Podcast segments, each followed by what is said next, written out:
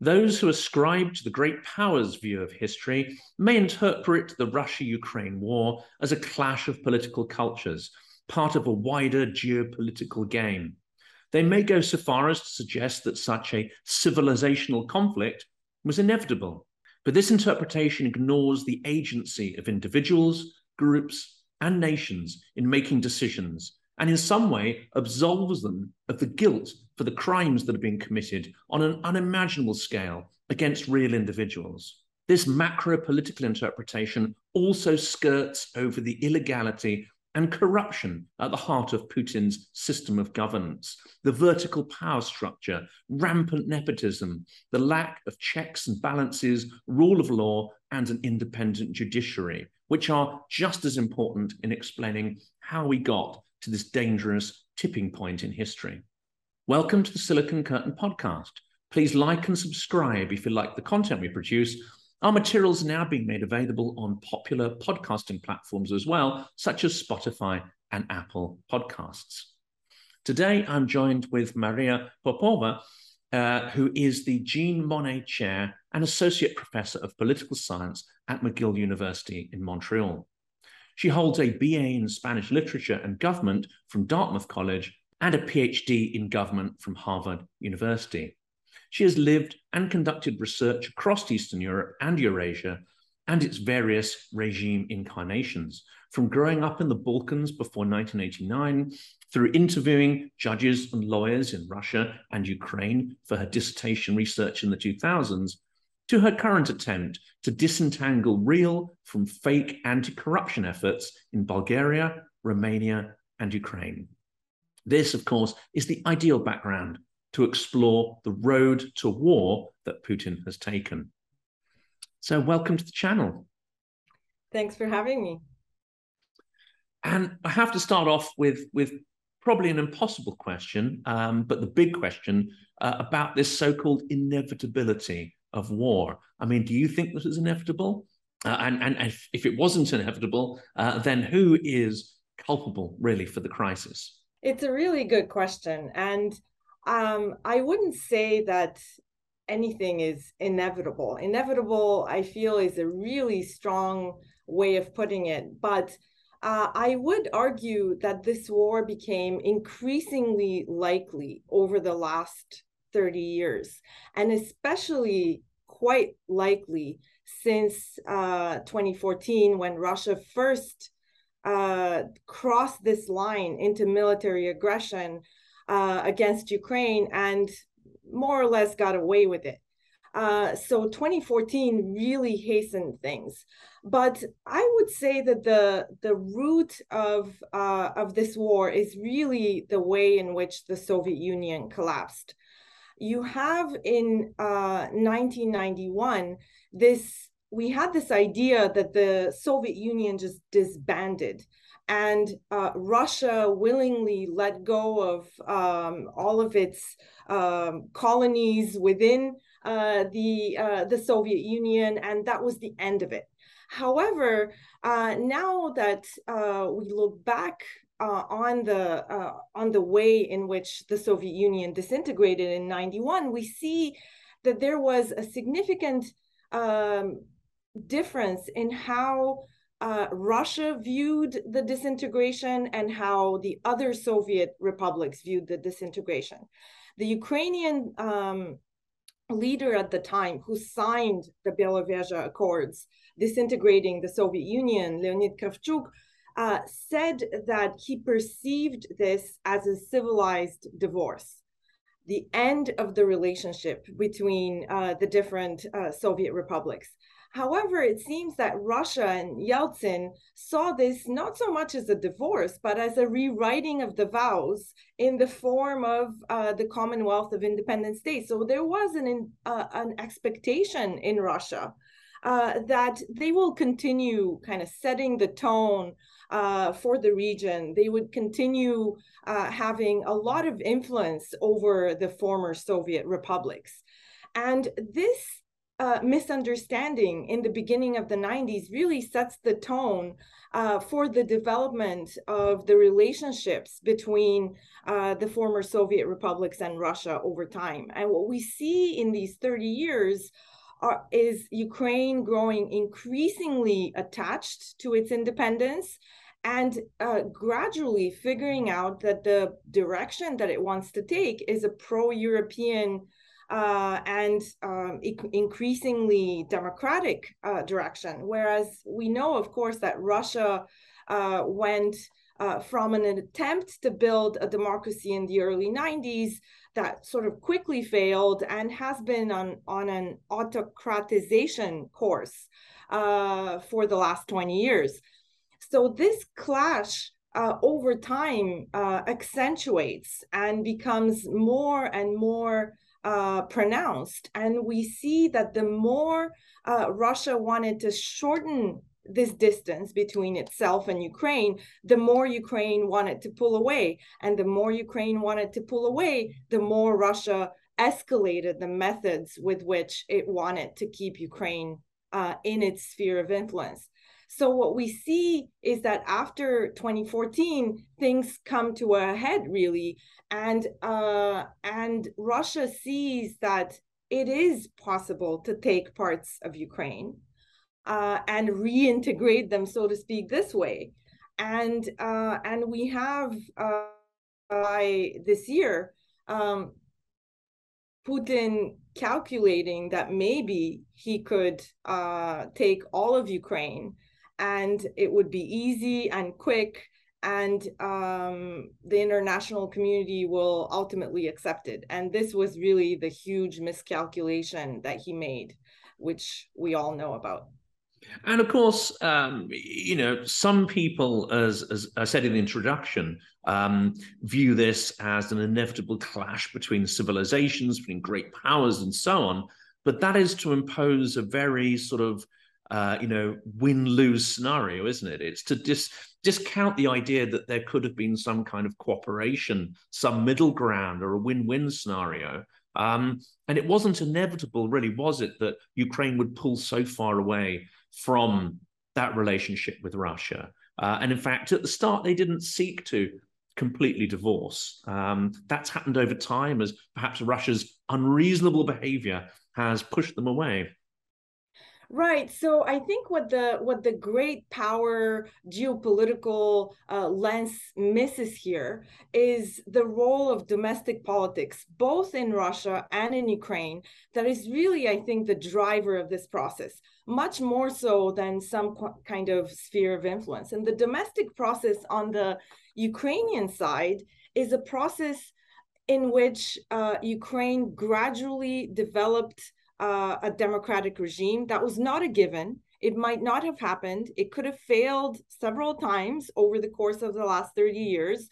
You know, imagine, uh, let's say that in 2004, during the Orange Revolution, uh, imagine that that revolution failed uh, and uh, Yanukovych uh, became president right then and there and started a, process of autocratization and became another Putin or another Lukashenko, then I think uh, it would have been much easier for uh, an authoritarian Ukraine to find uh, a common ground with an authoritarian Russia, um, and and things may have uh, been sort of a clash may have been avoided that way.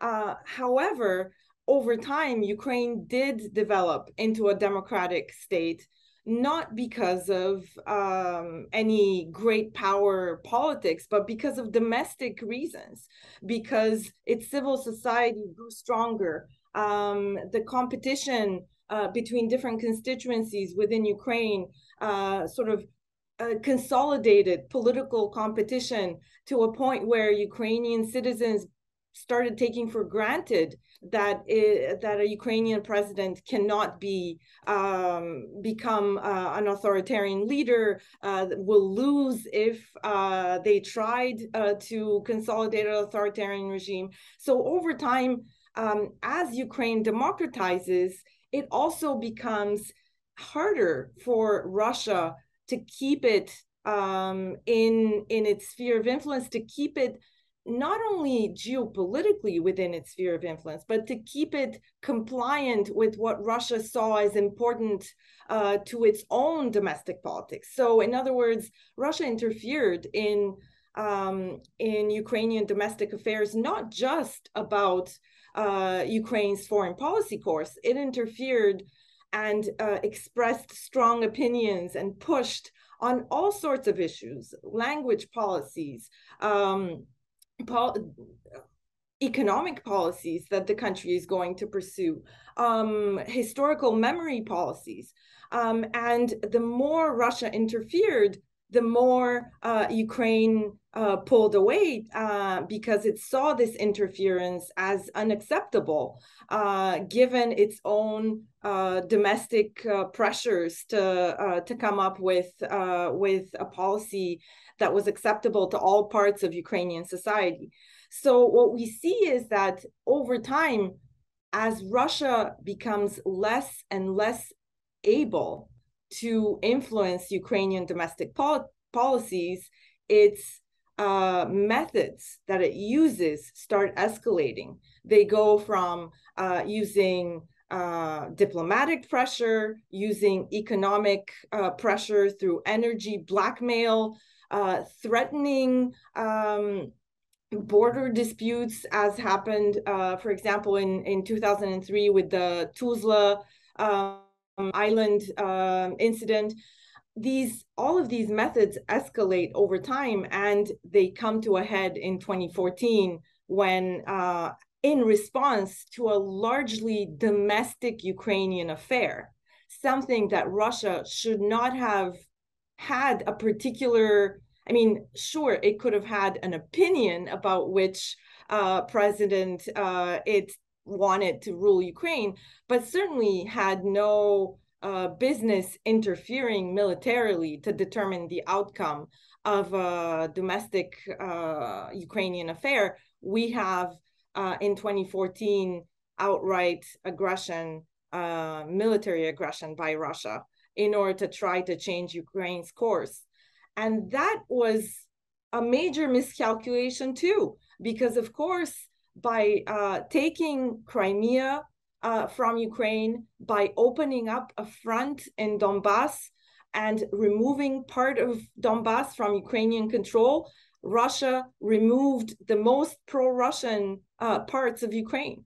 It that single-handedly shifted sort of the median voter in Ukraine towards a more Ukrainian position uh, that Russia liked even less.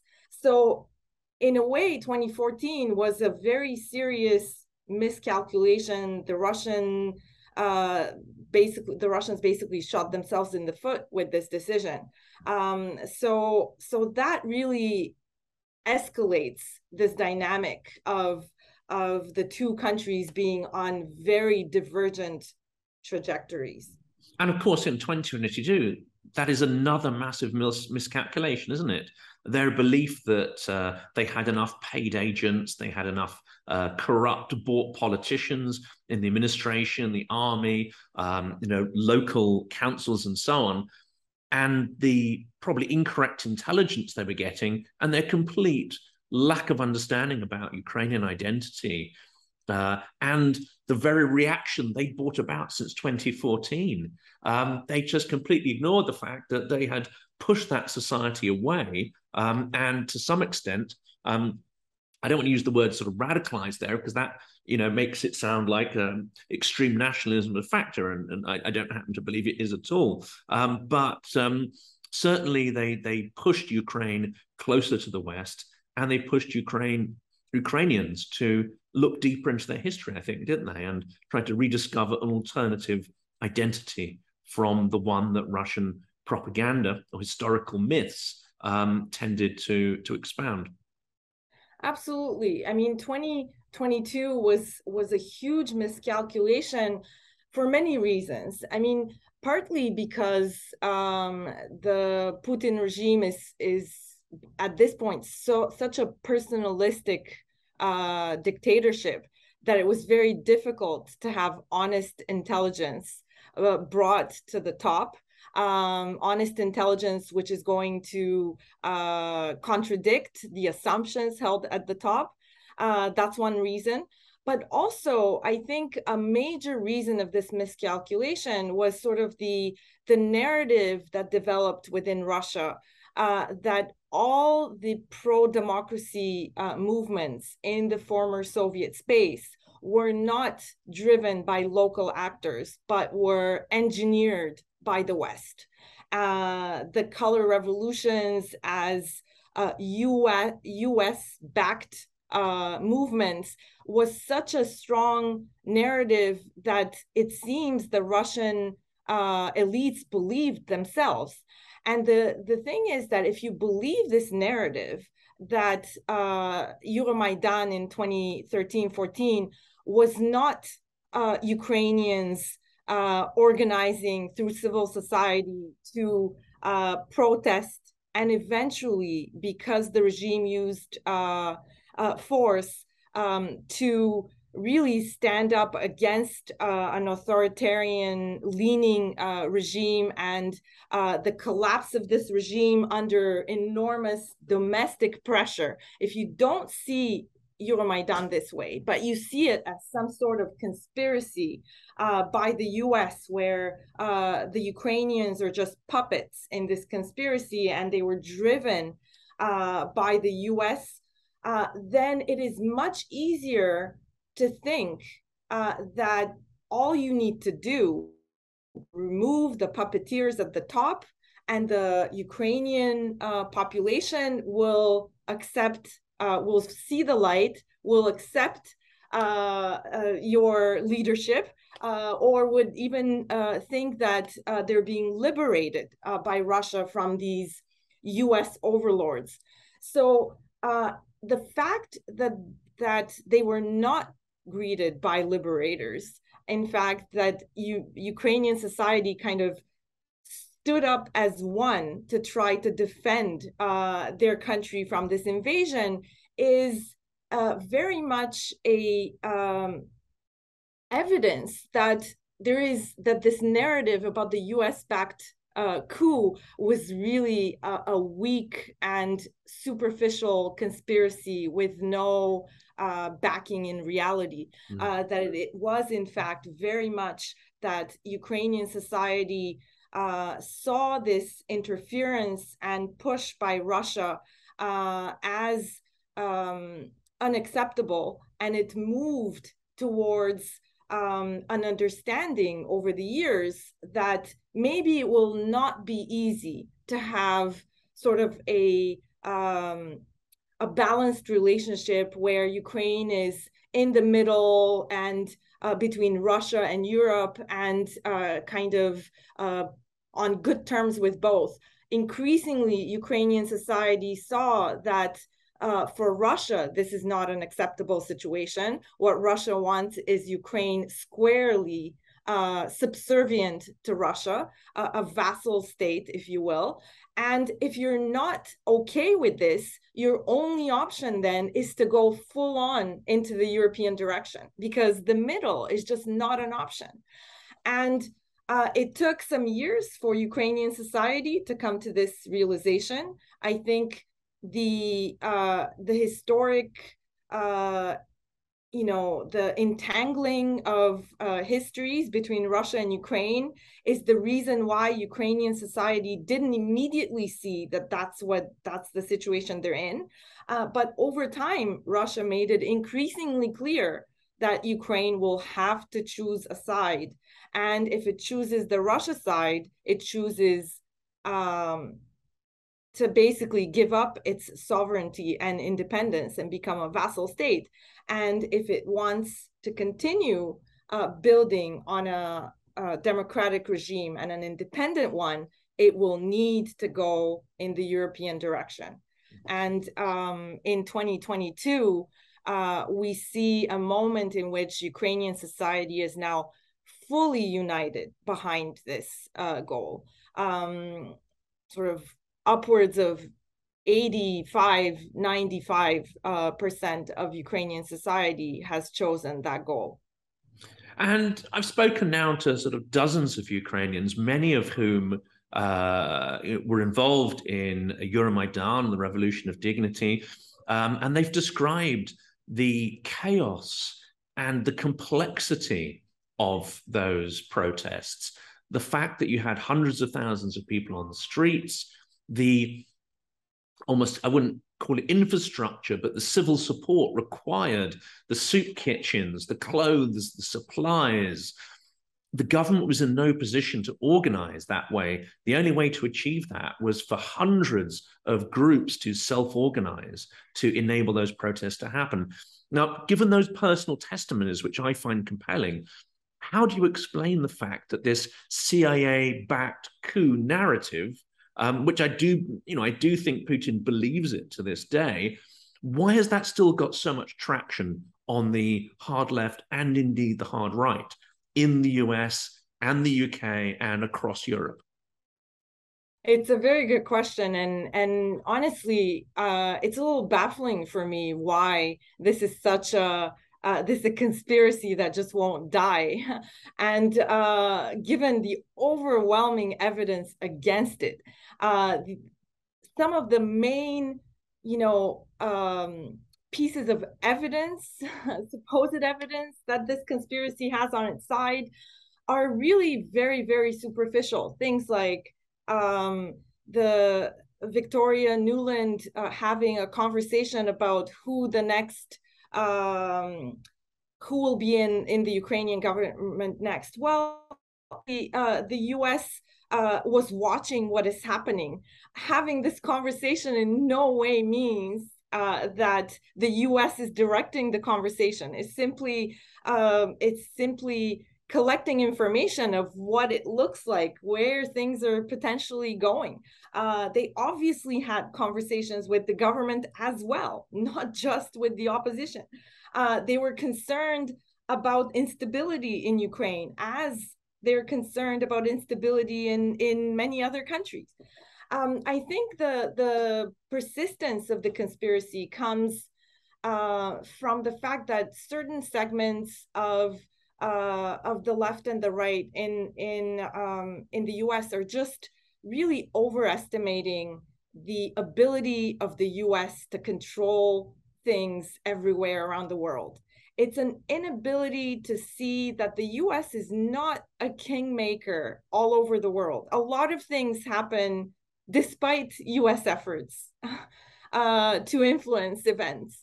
Um, so so it's it's some sort of belief in the omnipotence of uh, of the US and of the CIA.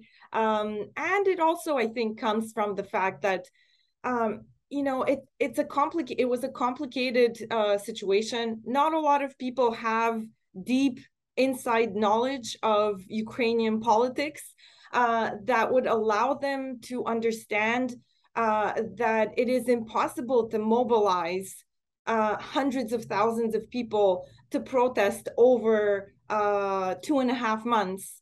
Um, in the cold using, in the winter. using, you know a bunch of cia agents.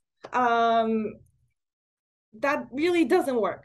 Um, also, you know, um, lack of knowledge about uh, the fact that Ukrainian civil society um, was on a trajectory towards self-organization, not only in 2014, but since the Orange Revolution. That precedent uh, was very important. The fact that in 2005, they managed to organize a similar type of protest with uh, a tent city, with soup kitchens, with people uh, protesting around the clock. And that worked, uh, that it did trigger a um, running of another round of this fraudulent election. That was a tremendously empowering uh, moment for Ukrainian civil society. Ukrainian civil society understood that if they're organized well enough, if they have their logistics right, it, uh, they can actually make a difference. And uh, when uh, 2013 happened, it started as a very small protest that um, that was in response to uh, Yanukovych uh, backing down, uh, sort of reneging on signing uh, this association agreement with the EU.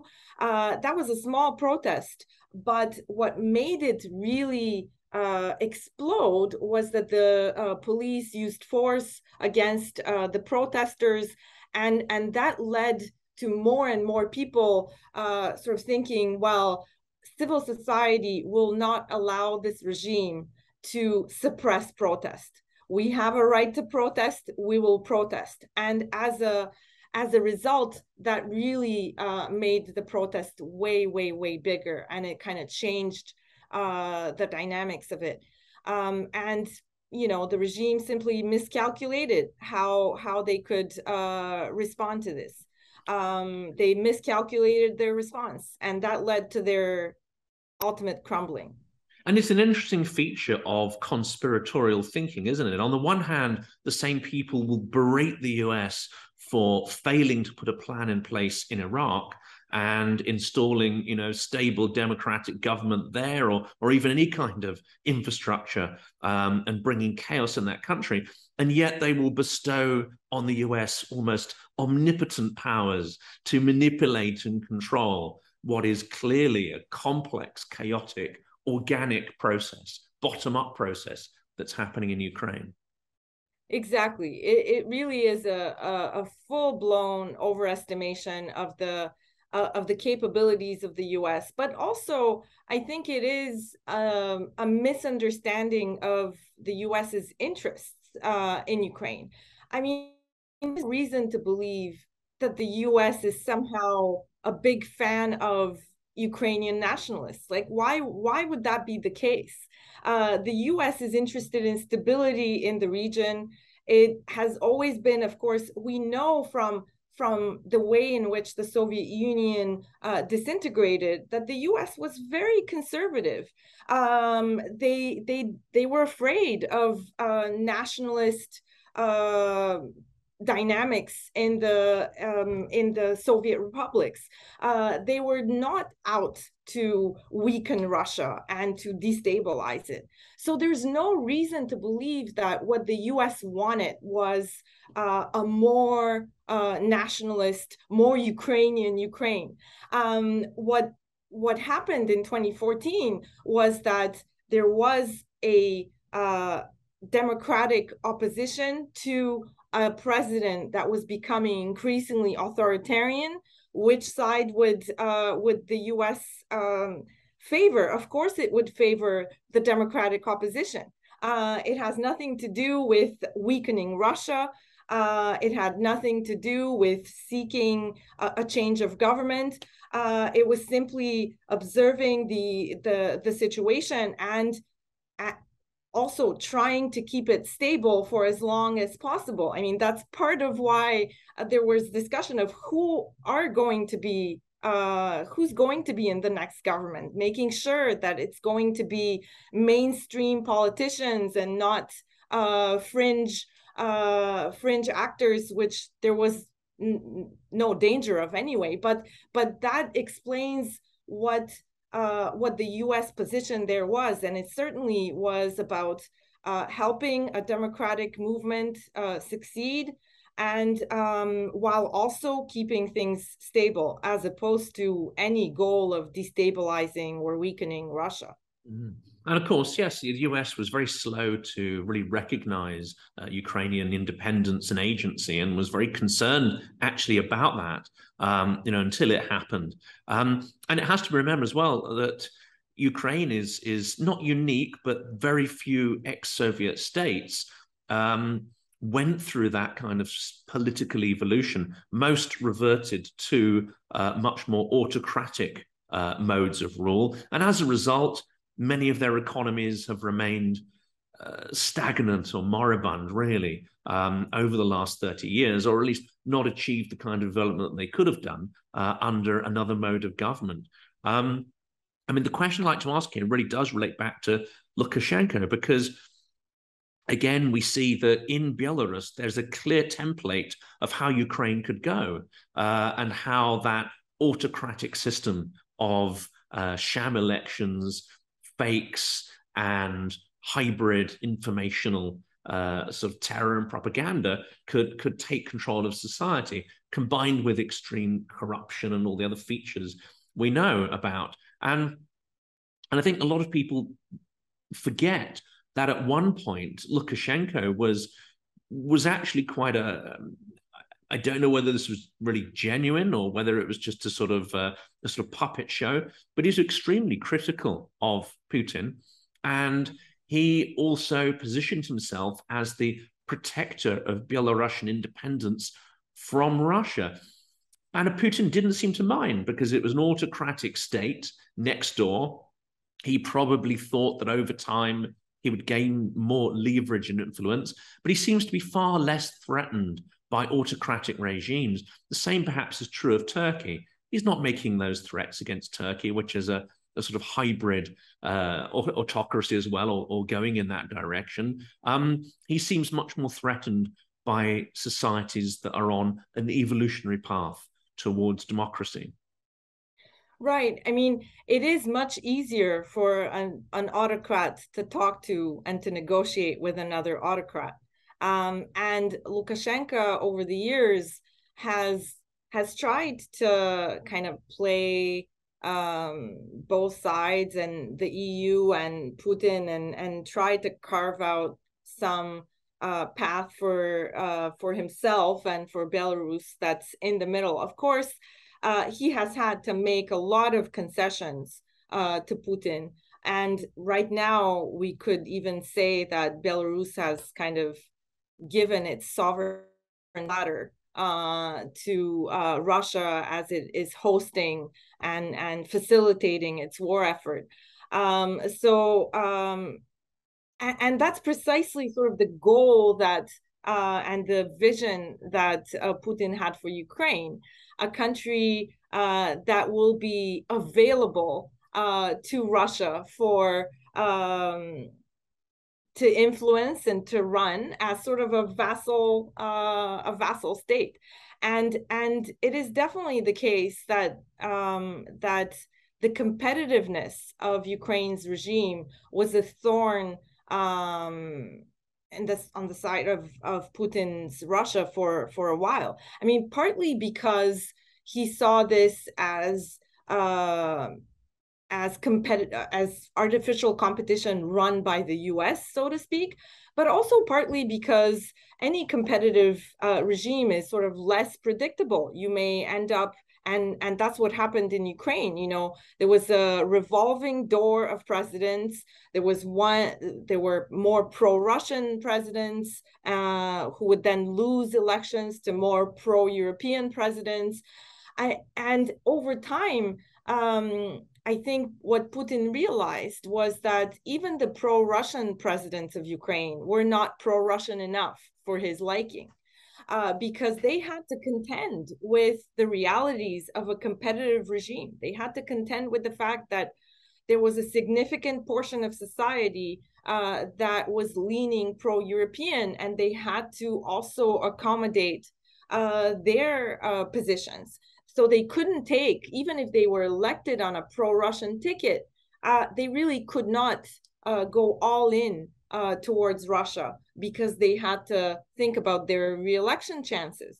And, and this is the way in which, over time, uh, political competition moved Ukraine away from, uh, from Russia and increasingly towards a pro European path.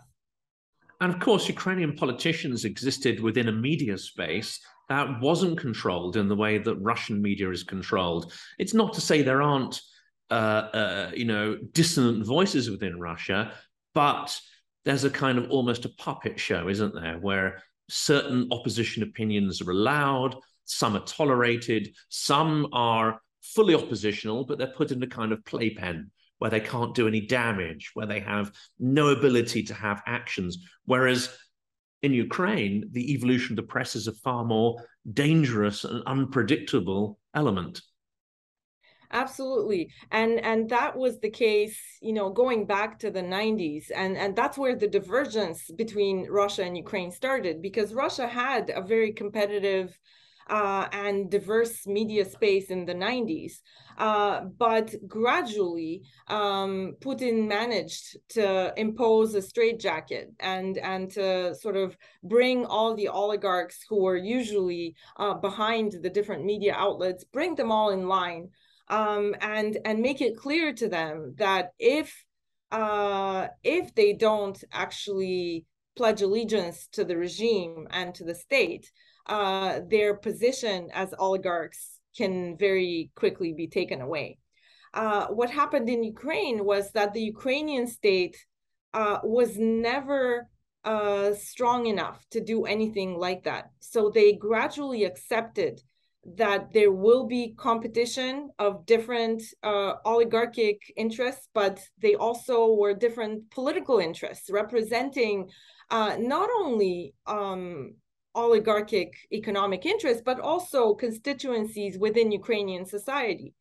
And um, the the closest sort of that that Ukraine was to uh, autocratization was indeed under the two years of Yanukovych's uh, regime in in uh, Yanukovych's presidency between 2010 and 2012, when uh, we know that he uh, tried to systematically dismantle some of the uh, some of the constraints on executive power. Um, he had uh, the Constitutional Court uh, take a decision uh, that reversed the parliamentary presidential switch that had happened um, at the end of the Orange Revolution. Um, he tried to put well, he did put his main competitor, political competitor, Yulia Tymoshenko, in prison on basically a politicized. Uh, um, a lot of other politicians had to flee the country or were imprisoned as well. Uh, so this is the autocratization that uh, that Ukrainian civil society emboldened by the Orange Revolution and by Yushchenko's uh, very sort of decentralized uh, presidency, weak presidency, when political competition was was vibrant.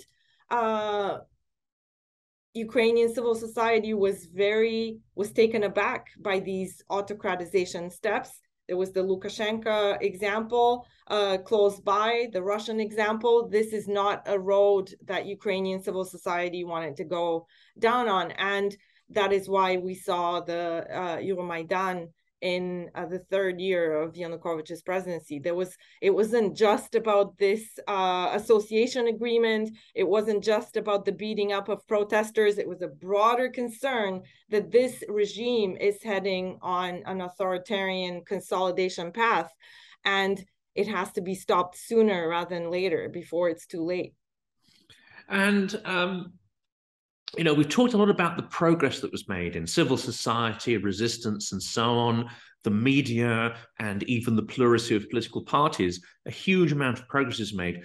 Slightly less progress, however, in the evolution of the judiciary and moving to more of an independent uh, Western style uh, judicial system. Uh, and I know this is a key area that you've actually researched. So, could you describe a little bit the problem and, and why the judicial system is such a tougher nut to crack than other parts of civil society? So the the problem with the uh, with the Ukrainian uh, judiciary over time has been that um, that the judiciary was a rather weak uh, institution in terms of um, in terms of its the way in which judges saw their role in society. Uh, basically, what, what you have is a professional role conception that emphasizes uh, subordination to political power. And as a result, uh, what happened over time was that as even though there was a lot of political competition um, at uh, in the other branches, uh, different presidents, uh, competition in uh, in the legislature as well. Uh, basically, what happened was that every new incumbent would quickly um, in come up with a point man for the judiciary, and that point man for the judiciary would basically uh, set the tone for what the judiciary would be doing. So that's um, a recipe for for a judiciary that is politically subservient and is getting a lot of pressure uh, from politicians to basically um, be used as a tool against political opponents. That's why when uh, Tymoshenko went on trial, there was very little doubt that she would be convicted, uh, because uh, the idea was that if there was a way to stop her conviction, uh, that way would have been civil society pressure, not uh, a, judge who is going to rule independently and and say that the charges uh, don't uh, meet the threshold necessary for conviction. So, so I think 2014 is a significant uh, watershed moment uh, for the judiciary as well, and it's a significant watershed moment because it is during Euromaidan that civil society uh, turns its attention to the courts and and sees how crucial it actually is to have independent courts in order to have sustainable uh, democratic competition. Um, one crucial thing that was evident in Euromaidan was that the government can use the courts to suppress protest can imprison uh, protesters, harass them, uh, get at their organization. I mean, the, the courts are an effective tool. And that dr- drove home the point that uh, reforming the judiciary is really, really crucial. So, what we see from 2014 onwards is a lot of reform of the judiciary.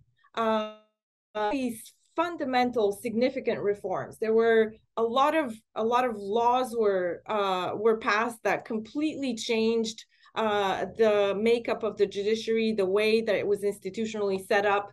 It brought the Ukrainian judiciary in line with best practices that were recommended by international um, institutions such as the Venice Commission of the Council of Europe. Um, so a lot was done on the institutional basis. Now, what we saw though in those eight years is that it's one thing to change the institutional basis, but there is some some time is needed for professional role conceptions to start catching up for uh, judges to actually realize that their goal in society is to uphold the law and uh, to make sure that they inculcate impartiality and independence in the judges that are kind of coming uh, from the lower ranks up the higher ranks. And and it seems that that norm change is uh, something that's tougher to do. Um, but I think 2022 will be a watershed moment for the normative change as well, because now the institutional basis is there for uh, an independent judiciary. And given how uh, Ukrainian society has now realized that having um, a disciplined state is crucial to withstanding uh, Russian aggression, having a state that's constrained um, in the sense that uh, the the funds are being spent as they should be. They're not being squandered through corruption channels. I think there is uh, a lot of additional um, sort of realization of how crucial uh, that is, which is going to drive the the the point home for uh, the judiciary as well. Uh, that there will have to be a, a change in in the way they see their role. Um, and so I'm fairly optimistic that this will be a, a next stage uh, for the development of an independent uh, judiciary in Ukraine, which is where the norms are going to start catching up with the institutions. And isn't it also uh, that it must be a generational change in that you can't necessarily take that older generation of people who brought up in the Soviet system and expect them to change their behaviors and perceptions? You almost have to have an entirely new generation uh, of people educated in a different way and, and who have different experiences. Because I know talking to um, Evgen Fedchenko that this is how the journalistic practice in Ukraine was uh, transformed. They literally pastured out, put out to pasture everybody brought up in the old system, and they just started afresh. Uh, is, is that much more difficult to achieve in the judiciary? Well, the generational change is is important as well, but I think at this point um, that has happened in in the Ukrainian judiciary um, because uh, most of the judges uh, that are now on the bench are uh, people who came of age in the 90s and later. Um, so uh, so it's not so much uh, a, a, communist legacy that has to be um, that has to be replaced, but it's the early post-communist legacy, the early years of uh, competing oligarchic clans uh, who controlled uh, parts of the judiciary and were using it to compete with each other. It is that sort of legacy that uh, needs to be overcome. And I think since uh, since 2014, a lot of progress has been made. Um, partly as a result of the institutional changes, but partly as a result of the fact that there has been uh, a whole sector of uh, NGOs and civic organizations that focus on monitoring what the judiciary does and how it behaves, that push rule of law issues, that uh, try to educate the public about how important the rule of law is and independent, uh, how important an independent judiciary is. I mean, Ukraine is is rather unique uh, in this regard that uh, rule of law issues are really highly salient with the public.